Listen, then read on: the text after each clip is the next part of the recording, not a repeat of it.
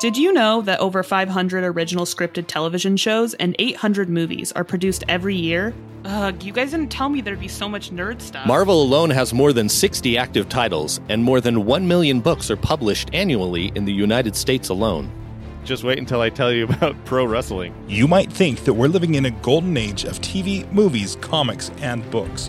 But people have to jump from fandom to fandom so quickly that they don't even understand why they should like something before they jump into their next title, which means they often miss out on something that could become their new favorite. Hey, you didn't tell me about the Kardashians. With so many fandoms, it's easy to write them off before fully understanding the story and its characters and its deeper meaning. Worst episode ever.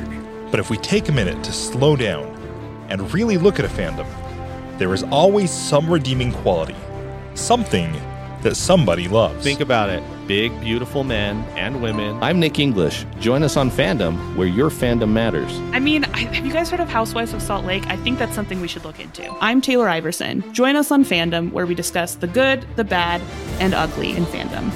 All right, let's put it on the list. And I'm Brandon Uccio. Join us on Fandom, where we overanalyze everything. Follow us on your favorite apps or at fandompodcast.com. And until then, may the fandom be with you.